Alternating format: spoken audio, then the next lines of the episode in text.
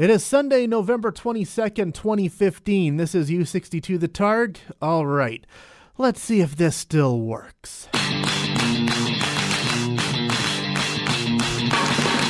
As we say in the radio business, if you put that on the radio, people will listen to it. All right, here it comes. Anyone who isn't dead or from another plane of existence would do well to cover their ears right about now.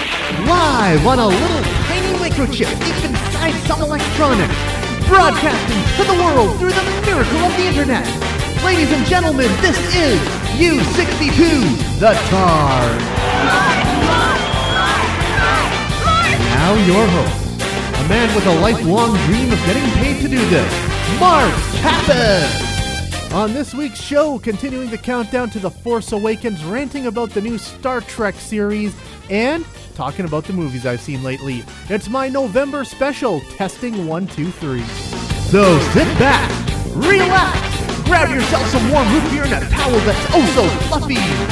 U62 the Targ. You're in for something special. Enjoy the show. Good afternoon, ladies and gentlemen. Mark Kappas here. Welcome to this week's episode of The Targ.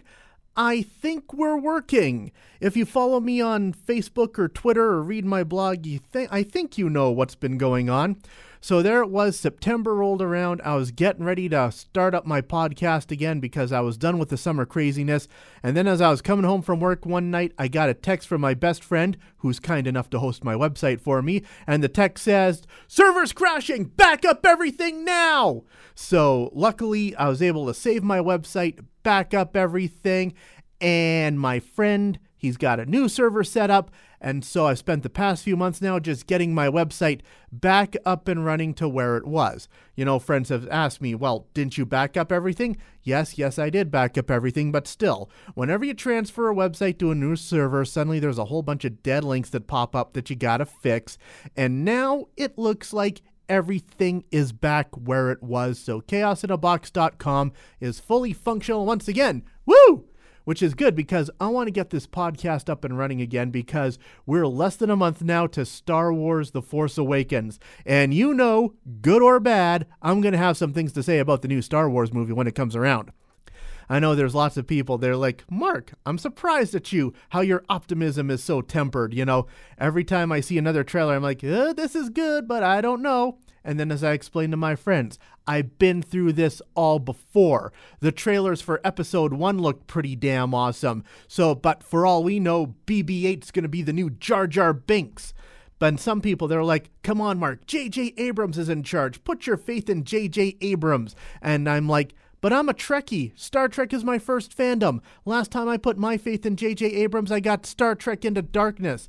I can see it now. Ooh, Kylo Ren is not evil. He's not Luke Skywalker. Ooh. Then the movie comes along. Ha ha, Kylo Ren is totally Luke Skywalker. We totally fooled you. That sound familiar? Star Trek Into Darkness. Ooh, John Harrison, he's totally not Khan. Yeah, he's Khan. No, he isn't. Movie comes out. John Harrison, my name is Khan. Ha ha ha, we totally fooled you. No, you didn't. That's one of the things about Star Wars, right? People are wondering, where's Luke? How come we haven't seen old Luke Skywalker in any of the footage or the trailers yet? So that's one of the popular theories going around right now that Kylo Ren, our villain, is actually going to be Luke Skywalker fallen to the dark side. I'm starting to think that maybe Luke Skywalker is going to be like the T Rex in Jurassic World. He's just going to show up for the last 15 minutes and kick all the ass. All I know is we got less than a month to go now before the big day is here. You're listening to Mark Kappas It's clear to all of you that I am awesome. on U62, The Targ. Speaking of Star Trek, that's some of the news I've been sitting on that's particularly podcast worthy that I haven't talked about yet. We're getting a new Star Trek series. About a month ago, Paramount announced that there's going to be a brand new Star Trek series premiering in January of 2017. We don't know what it's going to be about yet, what timeline it's going to be in. All we know now is one of the ki- the creators is Alex Kurtzman, who co-wrote Star Trek and Star Trek Into Darkness. But what's generating a lot of controversy is how they're going to be airing this new Star Trek series. The first episode is going to be shown on the CBS network as a TV special. And then after that special, it's going to be available exclusively on CBS All Access, which is CBS's brand new streaming video service. Right now, it's largely a collection of uh, CSI and NCIS reruns, and that's going to be their first original series. So some people are upset about this, but in a way, I could see this coming because from what I gather, on Netflix down in the United States, they have all of the Star Trek, and Star Trek is consistently one of their number one TV shows on American Netflix. So apparently, American Netflix has been going to Paramount and being like, come on, dude, do a new Star Trek series for Netflix. It'll be the biggest thing to hit Netflix. And while apparently CBS, yeah, I should clarify, because of some crazy internal restructuring, CBS, the television division of Paramount, now owns Star Trek. So, anyways, CBS says, yeah, you know, a Star Trek series that's exclusive to streaming. That's a great idea. But we're going to launch our own streaming service to do it. So, yeah. Yeah, it's kind of crazy because, as some have pointed out, you know, streaming video now is starting to get to be a lot like cable TV. You gotta pick and choose your various streaming services in order to get everything. I'm on Netflix, I'm on shomi, I'm probably going to sign up for Crave TV as soon as it becomes available to all Canadians on January 1st, and now I'm going to have to get whatever one the new Star Trek series is on. I see here in Canada, Crave TV has all the Star Trek, so something tells me when it comes to Canada, it might be a Crave TV exclusive. Or who knows, maybe Space might step up and it'll be available exclusively on Space. I don't know. It's a strange new world we live in. All I know is we're getting a new Star Trek series out of it. Mark Kappas, Lord of the Overworld, Master of the Twelve Galaxies. Where do you pick that stuff up? I never see you read. Mark Kappas, It's like he channels dead crazy people. U62, The Targ. Think it's a cry for help? So I've been away for a while and I haven't been able to tell you about my Force Friday adventure. As we all know, back in September, September 4th was Force Friday when all the merchandise for the new Star Wars movie officially went on sale. So, at the start of that week, August 31st, was when I got back from my summer vacation. So I'm wandering the town, checking out everything that happened while I was away, and I saw a brand new department store had opened up in Westlock. And I'm like, huh, that's cool. I will go by tomorrow during my lunch break and check it out. So the next day, during my lunch break, I walked over to it to check it out. And as I walked through the door, I thought to myself, hey, you know what? I've been reading stories all over the internet about stores that screwed up and put the Star Wars The Force Awakens action figures on sale early. Wouldn't it be a hoot if it turned out this brand new department store did that? And guess what? They did. Here I am, a responsible adult, and I tried very hard not to completely lose my shit. I was like, hmm, okay. There's the new Kylo Ren action figure. There's the Captain Phasma figure. Those are cool. I will start off with these. And then I calmly walked towards the front door, trying to be, oh, yes, I am Mr. Responsible Adult. I'm not geeking out about these new Star Wars figures. I buy them at the front counter there. I talk to the clerk, making small chat, you know, oh, how long have you been open? When was your grand opening? How late are you guys open tonight? Not that I'm going to come by after work to buy more toys, because I do not buy toys. I am an adult, but how late are you open tonight? And they said they closed at seven. I got off work at six. So, yes, at six o'clock, I went over and I bought our new human heroes, Finn and Rey. And I was like, I got everything early. I got everything early. I got everything I wanted early. Woo! Needless to say, all the fellow Star Wars fans in the office were very jealous of me because when they went back the next day to get their pick of the litter, I'd already cleaned out the store. Ha ha ha. So yeah, Force Friday came early for me, and now I have four more figures in my Star Wars action figure collection. I'll probably hold off on buying more Force Awakens figures, you know, until the movie comes out. We can finally get like old Han Solo and old Luke Skywalker and all the old guys. You're listening to Mark Kappas Go do disgusting things to that boy. on U62, The. The Christmas blockbuster season is upon us, so I've already been out to the theater to see a few movies. Of course, Spectre, the new James Bond movie, is in theaters. I liked Spectre. I didn't like it as much as Skyfall or Casino Royale, but it's definitely the second best of the Daniel Craig Bonds.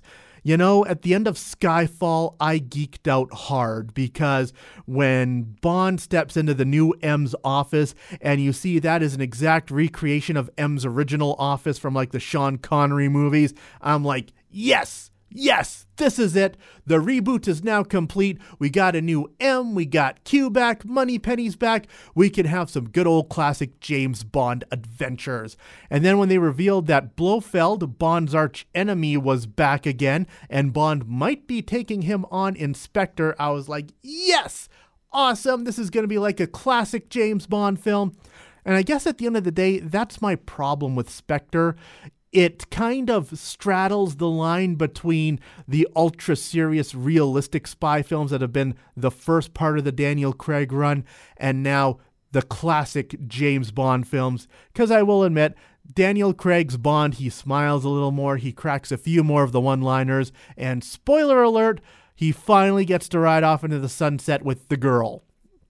So I like that they're getting more back into the traditional Bond mold, but it still doesn't know how far to go. So I give it three out of four nibs. And also, because I grew up with Charlie Brown, I also went to see the Peanuts movie. Don't tell my sister I went to see the Peanuts movie because she wants me to come down to Red Deer and see it with her kids. But you know what? I would gladly see it again. It is so good, you guys. It's amazing how faithful it is to Charles Schulz's original characters and all the animated specials and movies we grew up watching. Because, you know, in this day and age, they were probably going to try and do some kind of gritty reboot, you know, explain why Charlie Brown is bald and how he got Snoopy or stuff like that. But no, it's just our classic Peanuts characters in a classic Peanuts adventure. It is classic. If I have just one little quibble, well, it's the same complaint I had with the trailers. That is, whenever they break into a pop song on the soundtrack, it feels kind of out of place with the timeless nature of Charlie Brown. But other than that, I friggin' loved it. Four out of four nips. Everything's better with Mark Kappas. Crime has gone down, productivity is up, and ratings for Doctor Who are through the roof. Mark Kappas on U62, The Targ. Well, I think that's about enough rambling for this test podcast. I want to get home because Jessica Jones has just hit Netflix, so I want to sit down and binge watch Marvel's latest super awesome looking Netflix TV series. If it's half as good as Daredevil, it is going to be totally awesome. And the critics are saying it's twice as good as Daredevil, so that means it's four times the awesome I'm expecting. But yeah, Marvel's Netflix thing, it's going real good. Luke Cage and Daredevil season two have begun filming. Those should be coming along in the spring. Of course, the big question now is the fourth series, Iron Fist. Are we still going to get Iron Fist? One rumor that just won't die is that they're going to cancel Iron Fist before it even starts, or maybe at least scale it back to a TV movie because they're having a lot of trouble figuring out what to do with Iron Fist. And I kind of disagree with that because if we can believe the blind ninja patrolling the streets of Hell's Kitchen, surely we can believe a mystical kung fu master doing the same. So, fingers crossed that we're still going to see Iron Fist, but as I said, the rumor just won't die that they're going to scrap it before it even starts. but yeah, I think that was a good little test ramble. I'm not sure if the podcast will be back for good. Probably going to have to wait until January now because now we're getting into the Christmas crunch at work. So that's eating up all my free time as well. But who knows? This might be the start of the return of something awesome.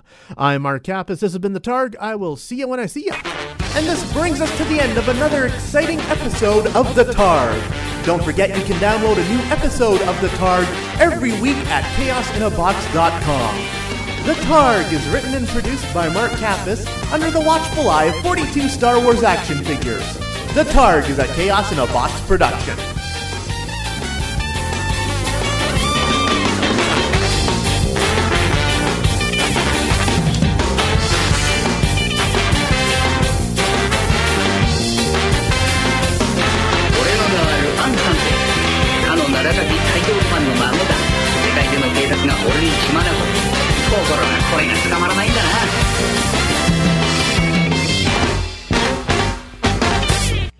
Good ride while it lasted. Come on, kids. Let's go home. We are home. That was fast.